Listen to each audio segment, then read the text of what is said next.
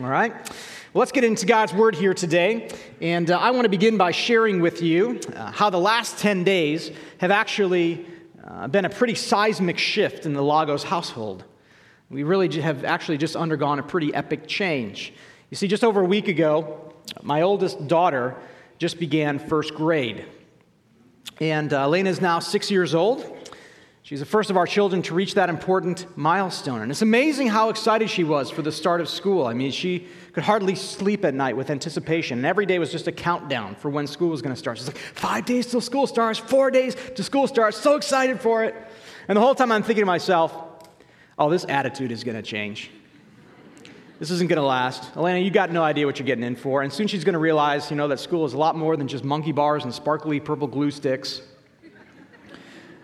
You know, but, but we're certainly in enjoying, enjoying and appreciating the enthusiasm while it lasts. And you should know that Jessica and I wrestled for a long time about what to do with Elena this fall for school. I mean, do we homeschool her? Do we send her to public or private school? Jessica was a fourth grade teacher for many years, after all, and so that homeschooling thing was a very viable option to us. And, and then I'm a pastor, so you kind of think pastor's kid, go to Christian school. But through much discussion and prayer, we actually agreed to send Elena to public school. And so a week ago, Thursday, we, uh, we handed her over to the wolves.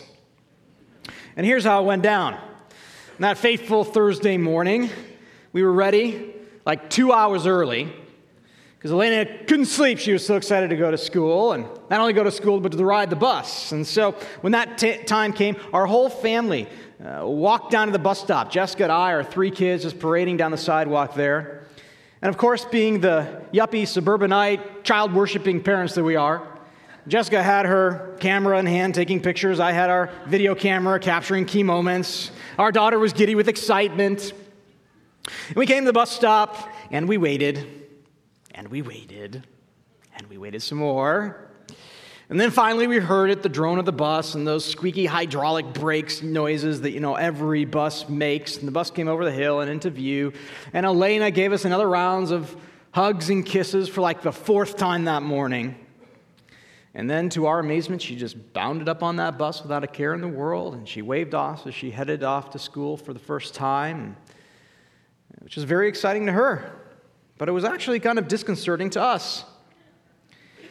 Because as we walked home, it was clear that something fundamental in our life had just changed. Our little girl had just taken her first real step of independence and individuality, and she had, had rarely spent a day, a full day away from our family. And now here, here we were. She was going to be gone many days of the week for basically most of the entire day under the watch of somebody else. And so a whole new season of her life and for us was beginning, and this was a bit disconcerting to us. And for those of you who are parents, you know what I'm talking about, right? Like when we all experience these moments when our children take big steps in their development, like they go to first grade, or they their first day in middle school or high school, or when they go out on their first date, or when they get married, or when they have a child themselves. In those moments, we think to ourselves, wow, they have really grown up. And we also think, how, how in the world has ta- time flown by so very fast? And many times in these moments, our hearts are conflicted because there's a sense of a little bit of loss there, isn't there? Like my my innocent little girl isn't, eh, she's growing up. She's not going to need me in the same way anymore. But there's also a real sense of pride because I see my child growing up and maturing and becoming, hopefully, the person that God intends her to be and achieving some new exciting things in life, things that I've worked to prepare them for, dreams that I've had that they would hopefully achieve. And watching our children progress through life, it carries with it a real range of emotions. There is a, a sense sometimes of a little bit of loss, but mostly, ideally, hopefully, there is a sense of satisfaction and pride. Because all good parents want their children to grow up, to mature. And just as parents want their children to grow up and to mature and to achieve, the Lord also wants his children, his people, to grow up and to mature as well. He wants them to achieve what he knows they're capable of. He wants them to grow up and get on the bus. He wants them to achieve major milestones in their Christian journey. And, and when this happens, God receives a real, satisfa- a real sense of satisfaction and pride in their growth. And the message today, the goal of the message here is to paint a picture of what it means to grow up in Christ, what it means to mature in our Christian walk. I'm not going to get real deep theologically here today. I'm just going to be very, very practical. Because sometimes we need to step back and take inventory of our lives, and we need to take moments to ask of ourselves, you know, am I growing and maturing in the ways that God wants me to, to grow? Am I further along in my Christian journey than I was a year ago or a, a month ago? This is the end towards which we're all working, right? To grow and to mature in our faith, because as we do that, we achieve our most fundamental purpose, which is to bring glory and honor to God. And this is the status purpose of Bethel Church. You know, Bethel Church has a, a clear statement, a clear purpose behind all of its discipleship ministries. We do. It's just one sentence, clear purpose. Here it is. The purpose of Bethel Church is to make disciples of Jesus Christ whose lives are all about Him. The purpose is to make disciples of Jesus Christ whose lives are all about Him. That kind of drives almost everything we do around here. And let me show you where we get that. Turn with me, if you will, to Colossians chapter 1, verse 28 in particular. Colossians chapter 1 here, we see Paul really reflecting on his own ministry and describing his heart and his passion for it, and, and ultimately actually talking about uh, his purpose for ministry. And he says in verse 28 Him we proclaim, warning everyone and teaching everyone with all wisdom, that we may present everyone mature in Christ. For this I toil, struggling with all his energy that he powerfully works within me. And so this passage is essentially Paul's purpose statement for Christian ministry. And in it, he presents the focus of ministry, the goal of ministry, and the power behind ministry. And the focus of ministry is clearly Christ, right? The focus of ministry is Christ. He says, he begins by saying, Him we proclaim. The him is Jesus. The context clearly shows here that Paul is talking about Christ. Church, church ministry is fundamentally all about Him. It's proclaiming Jesus in the gospel to a world that so desperately needs to hear it. And it's about pursuing Jesus and growing in Him in everything that we do. And so Christ is the central focus of ministry. And we also see here the goal of ministry, which is maturity goal of ministry is maturity. Paul is aiming to present everyone mature in Christ. Now, what does that word mature mean? The Greek word behind that is uh, teleos, which literally means whole or complete or perfect. It's essentially, essentially an, an end destination towards which something is, is moving. And here it refers to a person who has matured by growing substantially in their Christian walk. But what is the measure of that maturity? I mean, maturity is basically a relative concept, isn't it? We measure if something is mature by comparing it to something else. So, compared to a 12 year old, I think I'm pretty mature. I hope. I think. But compared to a 65 year old man who's lived a full, godly, rich life, in comparison to a person like that, I realize I've got a lot of maturing yet to do. So, maturity is somewhat of a relative concept. But what is the measure of maturity pictured here? The text says that Paul is striving to present everyone what? Mature in Christ. So here, Paul's comparison to, uh, of maturity is Christ himself. So being mature as a Christian means being incredibly Christ like. It means being like Christ by having a complete, undivided devotion to the Lord. It means being like Christ by having a blameless life before God. It means being like Christ by having a, a life that is above reproach before others. Christian maturity is essentially living out 1 John 2 6, which says, Whoever claims to live in him must walk as Jesus did. And so the bar of maturity, it is set really high, really, really high. It basically is set perfectly high. It's set to the likeness of Christ himself. And we all know that in this life, we're never going to completely get there. We all, we all will know we'll never attain perfect Christ likeness here on earth. But Paul's point is that that for full maturity, it is still the goal that he's striving for. It's worth striving for. Even though it's a goal that cannot be perfectly achieved in this life, Christian maturity is still something that must be pursued because there is degrees to which it can be seen in the lives of people now. It's a goal worth striving for. Notice the intensity with which Paul strives for this. He says, For this I toil, struggling. So while there is a sense that this goal is unachievable in this life, Paul's not deterred by that. He's committed to doing everything he can to achieve it. He toils and he struggles and he labors and he sacrifices and he sweats and he acknowledges that this is difficult. He knows that it comes, that it's hard. It's hard work, but he still works incredibly hard to achieve it. And notice the source of power he depends on. The power behind his ministry is God at work in him. It is God himself is the power for ministry. Paul, Paul says that he struggles with all of his energy, that he powerfully works within me. So Paul knows the results of his ministry, they're not his own. It happens as Christ works through him and causes growth and maturity in people to happen. So it's ultimately the Lord's work. It's ultimately God's power that makes people mature. And, and, so this is the essential purpose of Christian ministry to help people mature in Christ. But how exactly does that look? I mean, what are the characteristics of a mature disciple? This particular text, it actually really doesn't break that down to us, for us in any sort of detail. It's, and so let's examine some other passages of Scripture that help us might unpack this. And in doing so, we're going to see really four different characteristics of Christian maturity, four different categories in which Christians ought to be growing. That's the structure of this message today. And, and these four different categories are aspects of growth that your leaders here at Bethel are very concerned about. And as we lead our church and lead our ministries here, we're trying to make sure that we're, we're doing everything we can to help people grow in these four different ways. We're very mindful of it. And therefore, I would suggest that these four different categories of, of, of growth are things you ought to be very mindful of as well. Because who here's, who here's done, done growing spiritually? Right? Anybody here finished with that? Anybody here totally, fully mature in Christ? Anybody got that down? See, I, I didn't think so. So let's dig in to some characteristics of Christian maturity we all ought to be pursuing. And, and in considering the first category of Christian maturity, I'm going to summarize it with this one word head. Head. Maturity Christians are growing in their head or their mind. And by this I mean what a Christian knows their biblical understanding. This, com- this category of maturity and encompasses the degree to which believers understand Christian doctrine, have a knowledge of the Bible and its message, they have a Christian worldview, their ability to discern truth from error. So the head category is essentially uh, refers to how rightly and biblically a Christian thinks about God and themselves and the world and salvation, church.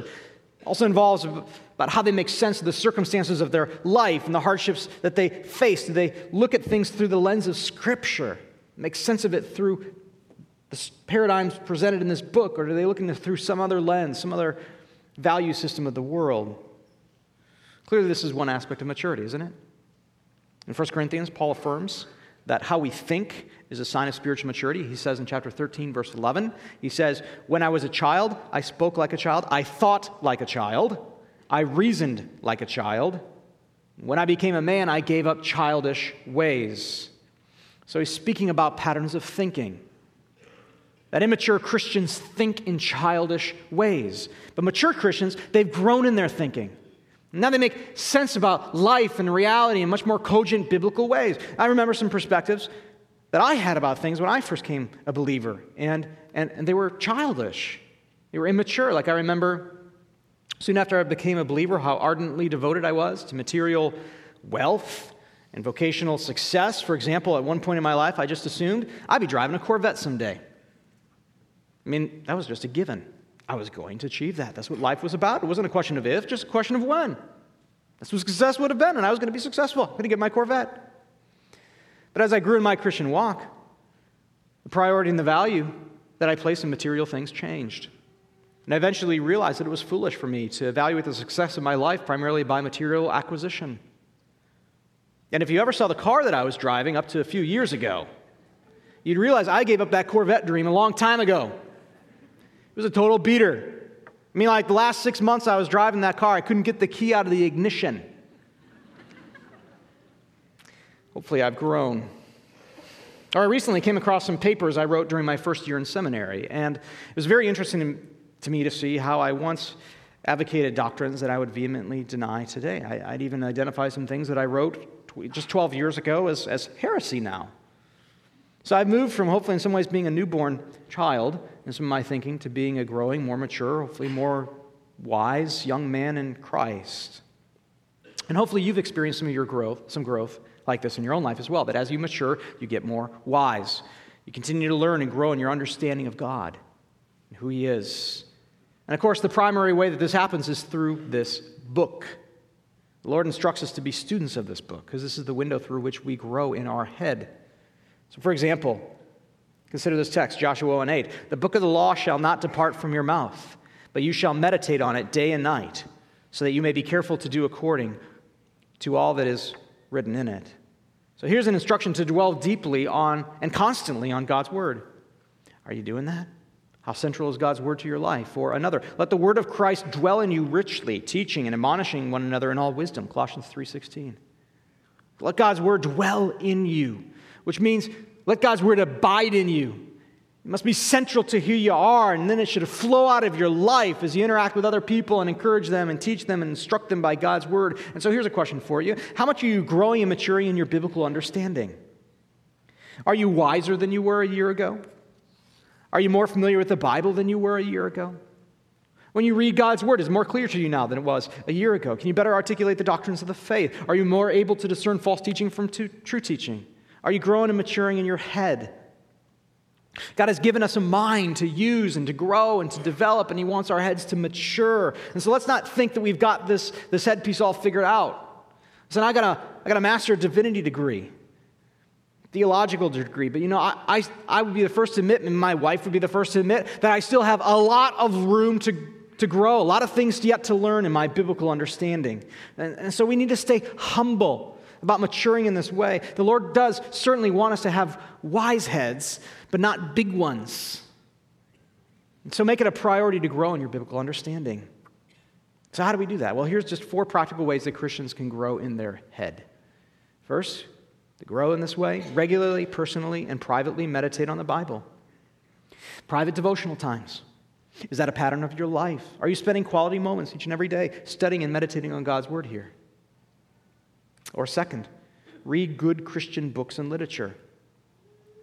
Here's a question How much time do you spend reading books instead of watching TV or some other kind of entertainment?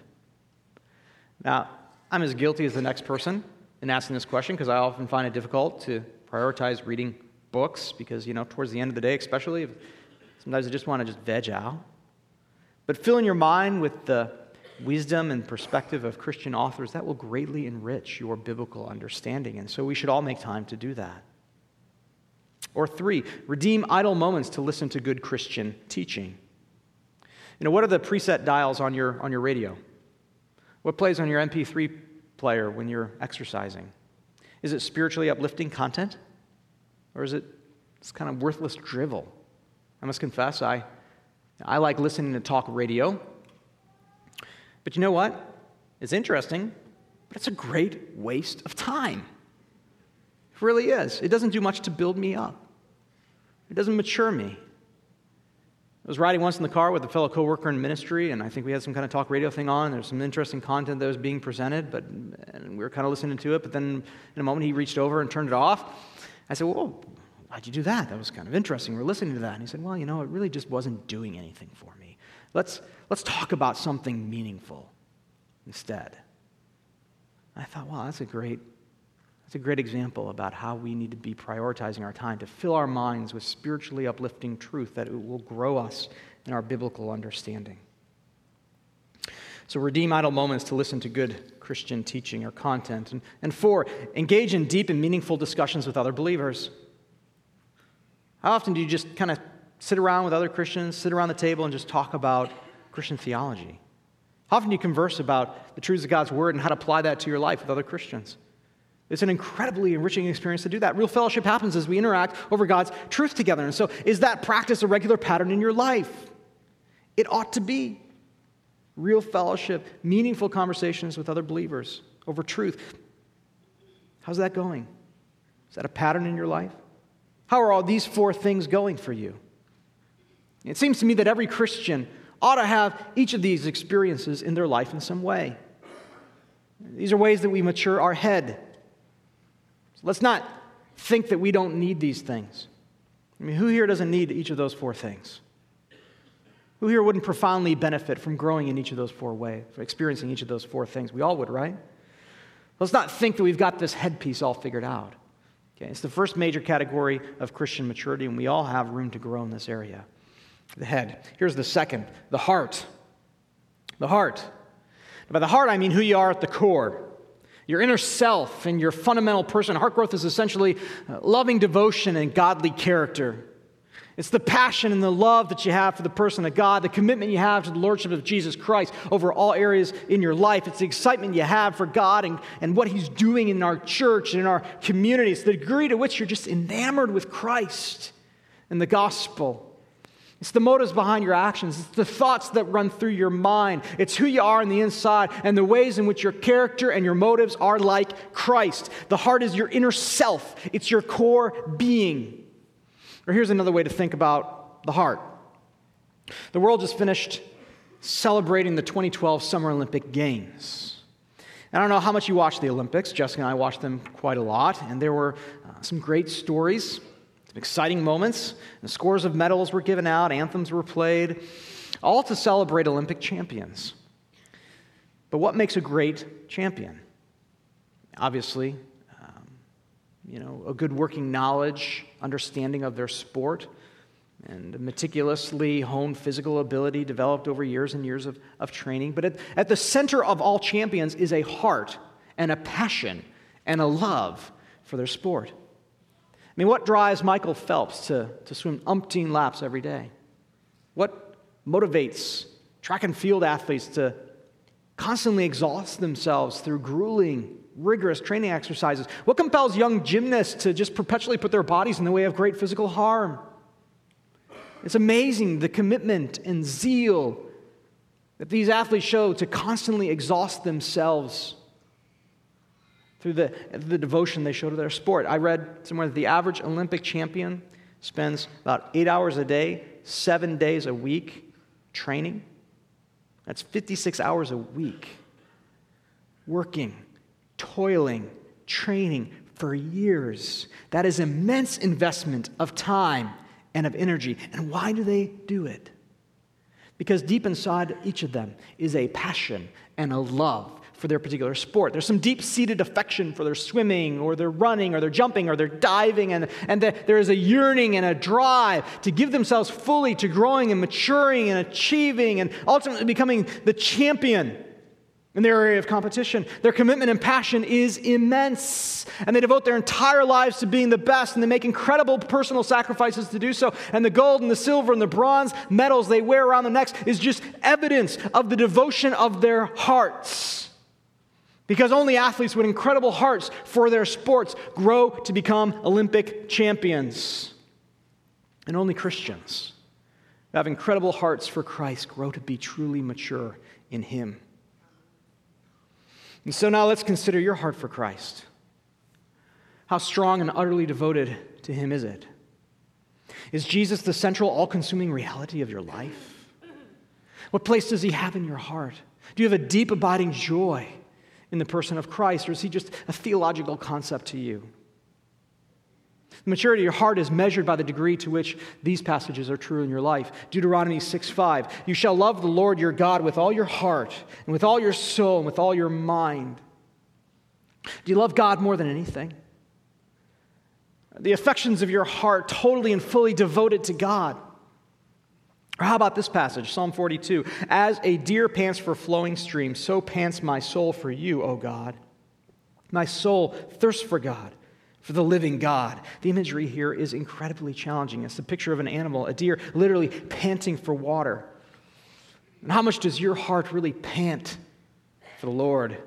How eager are you to worship Him, to come to church today, to read your Bible, to pray?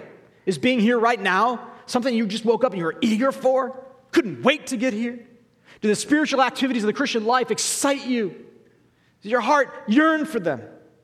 If we're honest, I think that we would all affirm that we have a long way to grow in this area. Our hearts are rebellious and sinful, and we constantly fail to have the passion and the love and the zeal and the commitment to Christ that we ought. And so, how do we stoke within us righteous, godly affections and Christ like character? How do we grow in these ways? How do we grow in our heart? Here's a few practical ways. First, Make the most out of church. Make the most out of church. I mean, start attending, start by attending our worship services here every single week. I mean, this one seems like a no-brainer, but you know, it's amazing to me how many of our people just come to our services kind of like half the time. They're every other week kind of people. Listen, if you can't carve out a couple hours of your life every single week to come together with God's people to worship and learn from His Word, you are definitely not mature. And so start growing. Resolve to make church attendance a real priority every week in your life. And then when you do get here, participate fully. This means attending the entire service. It also amazes me how many people, you know, kind of rush into our church late, arrive well after the services begin. Now, sometimes there's good reasons for that. We understand that, but more often not, it seems that the reason is just that being here on time is not a real high priority. It's not that important. And sometimes there's this perspective out there that, hey, as long as I get here for the sermon, then I'm good. Listen, you, you don't just need the sermon, you need the entire service. All of it will build you and enrich you. And then you, need to really, really participate in it. You know, here's something else that amazes me. I can walk all around this auditorium during the worship times and see all sorts of people just kind of standing there like this. It's kind of stoic or grumpy, not saying a word. And, you know, I, I try not to be judgmental, give them the benefit of the doubt. They're probably worshiping Christ in their heart. But, you know, there's something to be said about how just singing, how it engages the heart and is an important expression of joy that enriches our lives and grows our hearts and our affections towards Christ. There are a lot, I know there are a lot of reasons why people don't sing. They don't uh, know, like the music, or they don't know the tune, or they're tone deaf. Listen, don't worry about how you sound. If you can perfectly hit all, all the notes, every once in a while I'm standing here in worship someplace and I'm right in front of somebody who is just totally tone deaf, right? Like there's this guy. And sometimes I'm standing in front of this guy and he is just so way off key, but he just belts it out at the top of his lungs, totally engaged in worship, not caring at all what he sounds like. Listen, God loves that guy. He loves that guy because he's not concerned at all about how he sounds. He's only engaged with worship, wrapped up in the truth that he's proclaiming, and God is enriching his heart through that. He's growing his affections for Christ through that. So participate fully in our worship service. You will be blessed by that experience. Make the most out of church. Here's another discipline yourself to dwell on the glories of God. Discipline yourself to dwell in the glories of God. How do you cultivate a greater passion for God? It's very simple. You just think more about Him. You dwell on who He is and the incredible expressions of love that He has shown to us in Christ. And so you make it a point throughout your day to think of God and who He is in all of His glories. And so you consider how mighty and how powerful He is, how truthful and how wise He is, how gracious and compassionate He is, how loving how just he is, how patient, how merciful, how creative, how beautiful he is. And just dwell on how God is those things. And as you do that, you know what that does? It enlarges your heart for Him. It builds within you a deeper passion and love for Christ. Why? Because you, you realize more and more how wonderful and awesome and glorious God is. And as you consider Him more in all of His glories, you will be compelled to delight in Him and to savor Him in greater measure. So, what do you spend your time thinking about? What runs through your mind throughout the day? If you're like me, so often your mind is filled with lowly, small things, trivial things that did nothing to build my heart towards Christian maturity. But if you want to enlarge your heart towards Christ, discipline yourself to dwell on the glories of God. Jesus said that where your treasure is, there your heart will be also. I think he would also agree that where your thoughts are, there your heart will be also. So discipline yourself to dwell on who God is. And third, cultivate a vibrant practice of spiritual disciplines in your life. Cultivate a vibrant practice of spiritual disciplines. And By this I mean time spent in prayer, or Bible reading and memorization, journaling, and quiet meditation. These kind of activities, they are powerful resources that God has given us to help us cultivate a heart that is fully enraptured by Him. So spend time. Are those, are, are those things, those devotional times, those spiritual disciplines, are they a part of the pattern of your life? Perhaps you'll leave here today with a renewed commitment to practice those spiritual disciplines in your own life. Your heart will grow and it will mature in Christ if you do. That builds the heart. Now, for a third major category of Christian maturity, that's this our hands. Our hands. Now, if our head is what you know, and your heart is who you are, then your hands are what you do. It's the righteous actions of one's life. It's the way that Christians demonstrate Christ-like, Christ-likeness, really, to the people around them. So our hands are our righteous living. It's this type of growth that includes obedience to the commands of Scripture, a practical demonstration of the fruit of the Spirit in our lives, the degree to which we are, uh, our lives are above reproach and expressing Christ-like character and actions to the people around us. Heart growth is, or sorry, hands growth is essentially living out Ephesians 4:22, which says, "Put off your old self, which belongs to your former manner of life and is corrupt through deceitful desires, and to be renewed in the spirit of your minds, and put on the new self, created after the likeness of God in true righteousness and holiness." Notice the trade-off that this passage exhorts us to make. We are to put off our old self because part of maturing is getting rid of selfish, unrighteous actions that are simply unfitting of a Christian. It is removing the sinful uh, actions from our lives and getting rid of the ungodly habits and patterns. But we're not finished at that point.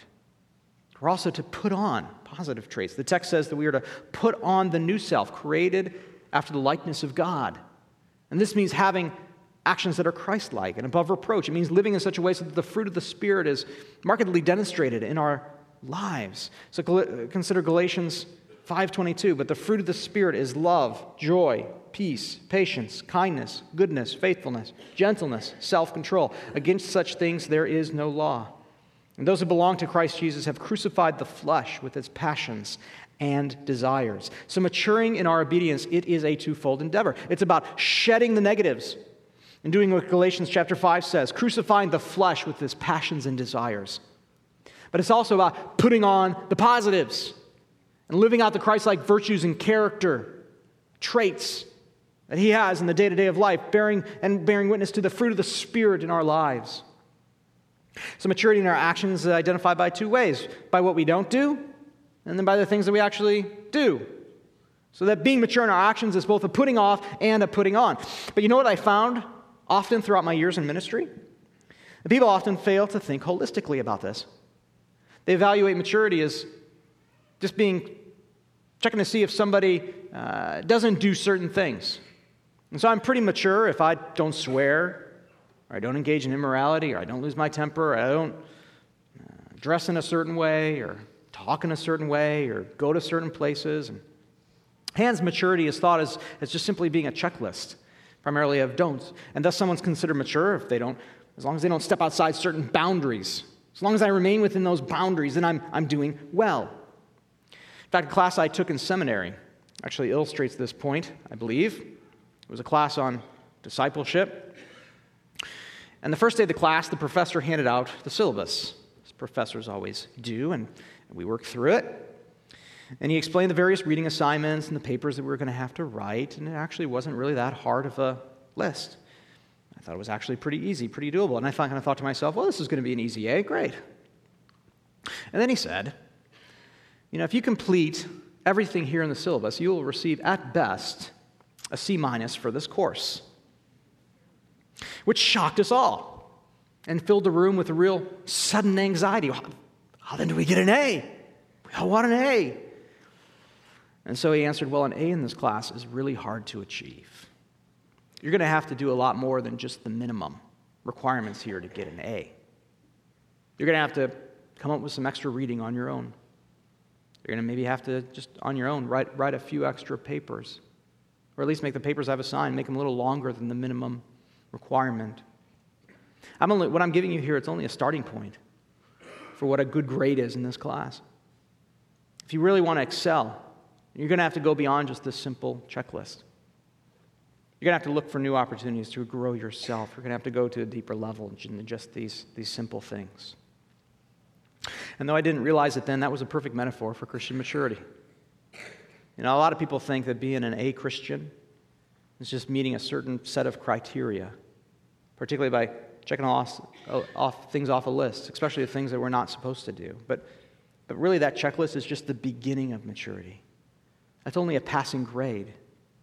You want to be mature in your actions? You need to grow and change in ways that are beyond just a simple checklist of do's and don'ts.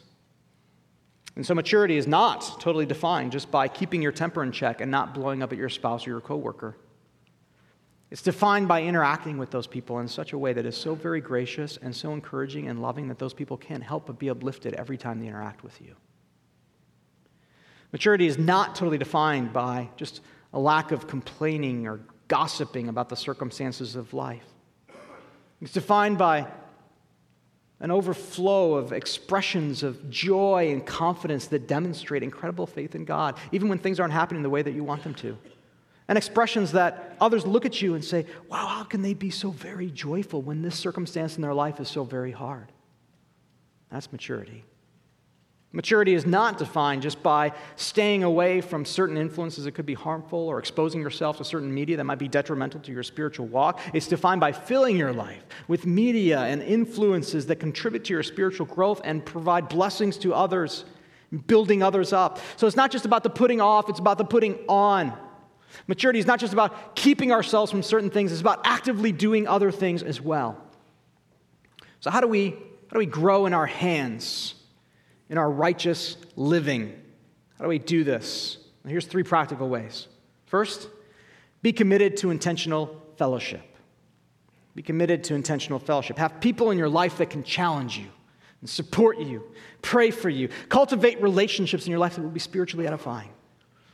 People with whom you can confess your failures, who can help you mature in the ways you need to grow. This is a big reason why I have small groups and so many other fellowship opportunities here. It's not just that we can have a place to go to build friendships, it's so we have a place to go to build friendships that will be spiritually intentional in our life.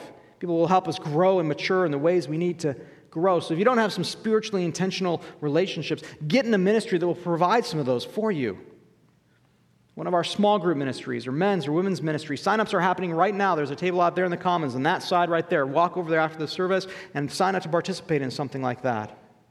Many of you actually already have just over the past couple weeks, and, and we've got you ready. Starting next week, we're going to be plugging people in to all of our different fellowship ministries and small groups. So just hang tight. You're going to hear from somebody. But if you've not already taken that step to say, Yes, I want to get involved in that, now is the time to do it. As our ministries are all kicking off here in the fall. So if you're not have spiritual, intentional relationships. Get in a fellowship group that will provide that for you. And then if you're in one, be committed to it. That, that, that fellowship of people, that is a huge resource that God has given you that can help you grow, that can help you mature in these ways. So be committed to intentional fellowship. Second, set clear goals and find help in pursuing them. Set clear goals, find help in pursuing them. You know, it often amazes me how lackadaisical people are about their own spiritual growth. They don't think carefully about the ways they need to change. They just kind of stay in a rut and because they never think critically about what they can do to mature. That's not how we approach most other areas in life, is it? I mean, we set goals and objectives for ourselves all the time. So we think carefully about how can I qualify for that promotion at work? How can I develop my children so that they're more respectful for adults? How can I, how can I keep my credentials current? How can I accomplish that goal for fixing up the home or that project I have. We set goals for ourselves all the time for so many, almost every area of life, except growing as a Christian. And so do that. Think of areas in your life that need to change. Think of things that you can then do to be more Christ like and make some concrete goals about those changes. Share them then with some good friends. Ask them to help you in that, to encourage you, to pray with you, to hold you accountable to doing those things. If you're intentional you're in this way, you'll realize that great growth, incredible growth can happen. And third, resolve to cultivate deeper affections, your heart and knowledge, head of Christ. See, the heart and the mind, they dramatically change our actions. They're incredible motivation for change. See, you can, you can change your actions just through sheer willpower alone. You can do that. You can force yourself to do something you really don't want to do, like come to church or read your Bible or whatever. And, you know, sometimes we need to do that. Sometimes we just need to do something out of, out of duty. But that's only a passing grade. You need to change your heart and your affections for Christ because as you love Him more and as you treasure Him more, then that will necessarily change how you live. And then those things you do, they won't just be a duty, they'll be a delight to you. Because as you love God more, you'll find that now your personal goals for change, they'll become much more easier to achieve. Because you'll have the heart of a Christian champion. And that will drive you to pursue growth and change with incredible fervor. So let's all resolve now to grow our hands, our righteous living in new and significant ways. We'll be blessed. God will be blessed. Others will be blessed if we do that. But now some of you are thinking, okay, that's three things. He said there were four. They all began with H. They're all body parts. So, okay, what's the fourth thing? It must begin with H. It must be a body part. Hangnail. And what's left? Well, you're right that there is a fourth thing. It does begin with H, but it's actually not a body part. And intentionally so. Here it is harvest. Harvest. And by harvest, I mean faithful contribution to God's kingdom.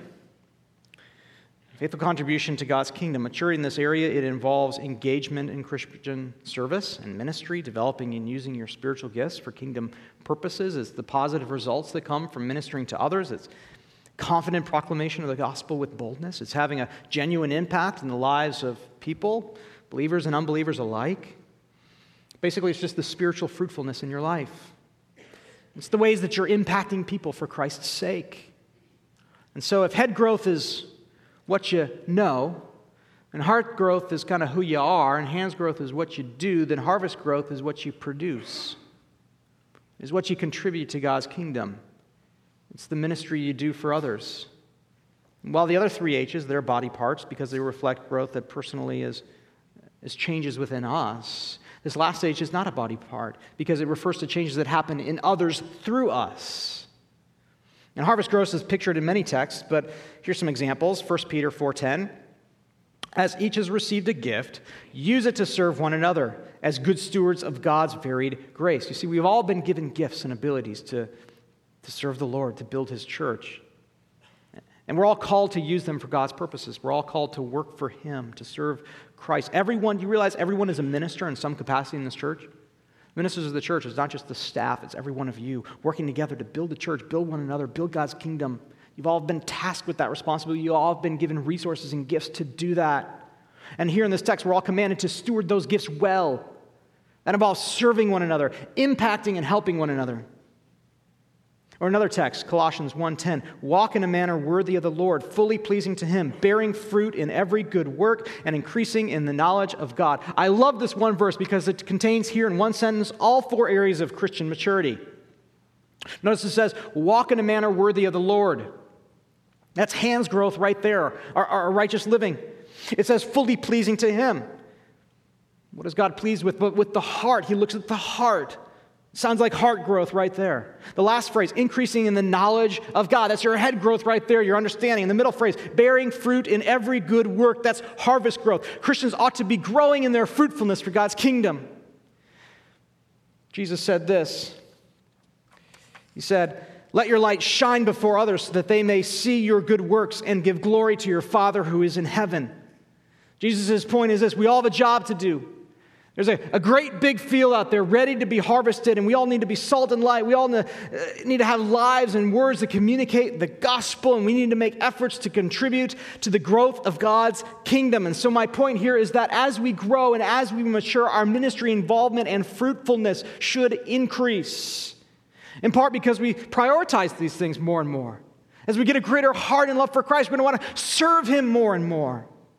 And also because we just simply get better at the things we do. We get, we get more experience, and so we become more fruitful in serving Christ. You know, I, I like to think, I hope, I'm a better pastor today than I was 10 years ago.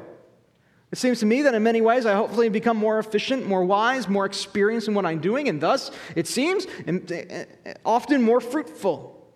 Or, or I think that in many ways I'm a better teacher now than I was just a couple years ago, doing this thing that I'm doing here right now. Eh, I look back at some messages that I gave a few years back, and I cringe a little bit. Like, wow, that was bad.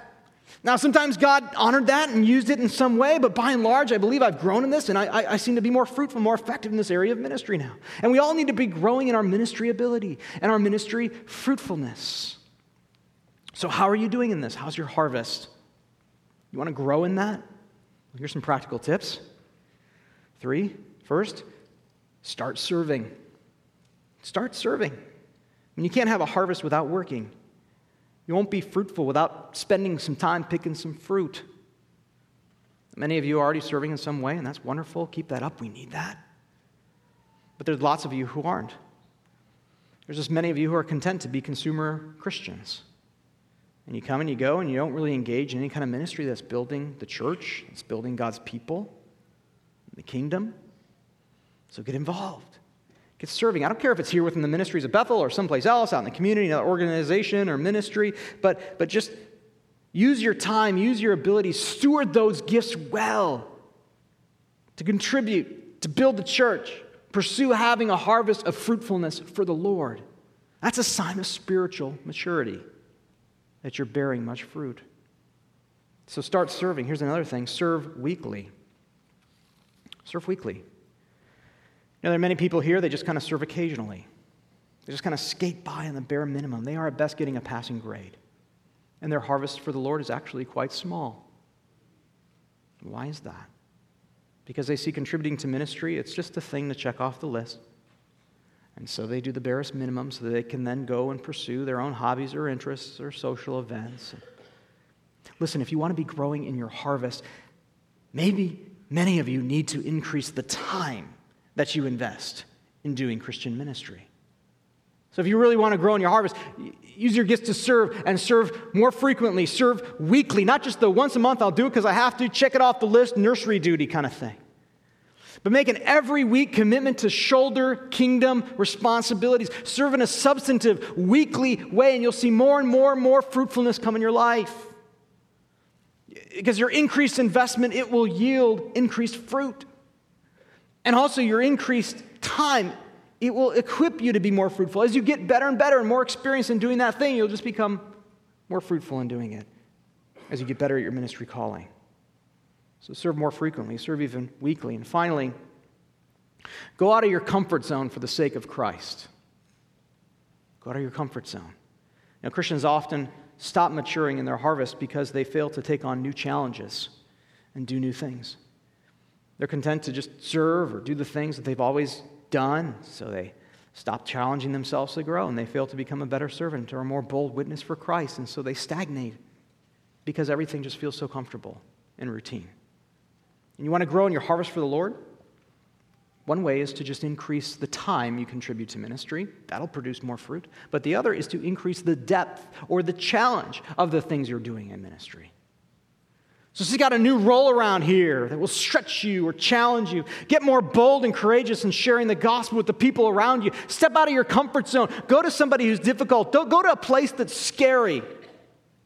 Do something that you're just not sure about, that you don't feel confident in. Do something that's uncomfortable for you. Do that, God will grow you. And you'll see an increased fruitfulness in your life as you get out of your comfort zone. This is the whole reason why we're doing this Bethel on a mission thing to provide an easy access for you to just get out there to go to some place, to some people, to some need that you might naturally not do. And maybe, just maybe, God will prick your heart for that kind of ministry, and you'll be doing more and more of that. And you'll get more and more fruitful. And God's kingdom will grow through his people, getting out of their comfort zone for the sake of Christ. We need to be about that. We need about all these areas of growth head, heart, hands, and our harvest. These are the way we all ought to be growing. These are the categories of maturity. So, how's your own personal growth in these areas? I've shared a lot with you today. I told you I was going to be very practical, and I just gave you lots and lots of practical things to do to grow in these four different categories. There's a lot I know, but let me just conclude by boiling it down to this we need to grow. We need to mature in these categories, all of us. None of us have arrived at any of these areas. We are all in process. Which does mean, first, don't beat yourself up if you haven't arrived yet. Listen, we've all failed in these areas. God's gracious to us in that. His concern isn't so much if you've failed or if presently you've kind of stalled out in your Christian growth in the past. His concern is from this point forward, are you going to be moving in the right direction? You know, compared to where you were three months ago, are you in a better, more mature place in these areas? Well, I hope so. But you know what? If it's not true, commit to making it true. Commit to striving and toiling and struggling to grow in these areas in a measurable way over the next three months. That is a holy and difficult calling, and it requires work. But it's work, work that's worth it. It's work that God calls us to do. And as you do that, know Know that Christ is sufficient for you. Jesus is before us as an example. He's shown us what maturity is, and actually, through his life and through the gospel, given us a motivation to do this because we love him and we love what he's done for us. And there is a lot that we have to do. We are called to work out our salvation, to grow and mature and to toil and struggle towards maturity, as Paul says. But ultimately, ungirding it all is a delight and a confidence that, you know what, our salvation is already done. This isn't about earning God's favor, it's just about becoming the person that God wants us to be, becoming the man or woman for whom Christ died to make us. Christ is sufficient for you in this. Look to Him and draw you towards this place of growth. And you realize, too, you have the Spirit, if you're a believer, within you the Holy Spirit to change you and mold you and transform you and mature you and grow you. He can and He will produce this growth in you. You just need to be a willing and committed partner to it. And finally, remember you have a church here to help you grow in this. We have one another. We have all of this to help us all make our lives all about Him, which is our calling, which is our purpose. It's why we have so many ministries here that you can connect with and plug into and Find people and things to do that will help you grow in these ways. We talk here about how we have these three E's exalt, experience, engage. Those are basically three categories of involvement in the church. Exalt being kind of our corporate worship services, experience being our horizontal relationships, our, our small groups, and our, our, our fellowship opportunities, and engage opportunities to serve and use your gifts for ministry. Do each of those three things, do each of those three things on a weekly basis, and you will grow. You will grow in these areas. Make it a priority to exalt and worship, experience fellowship, and engage in ministry. That will happen to you. We are here as the church to provide for this because this is our purpose. This is our calling to make our lives all about Him, to be that Christian champion that has a heart and a life that pleases God so very much and glorifies Him to the utmost. There's a glorious day coming when that will be complete. But for now, we work and we strive for it, for Christ's sake. Amen. Let's pray.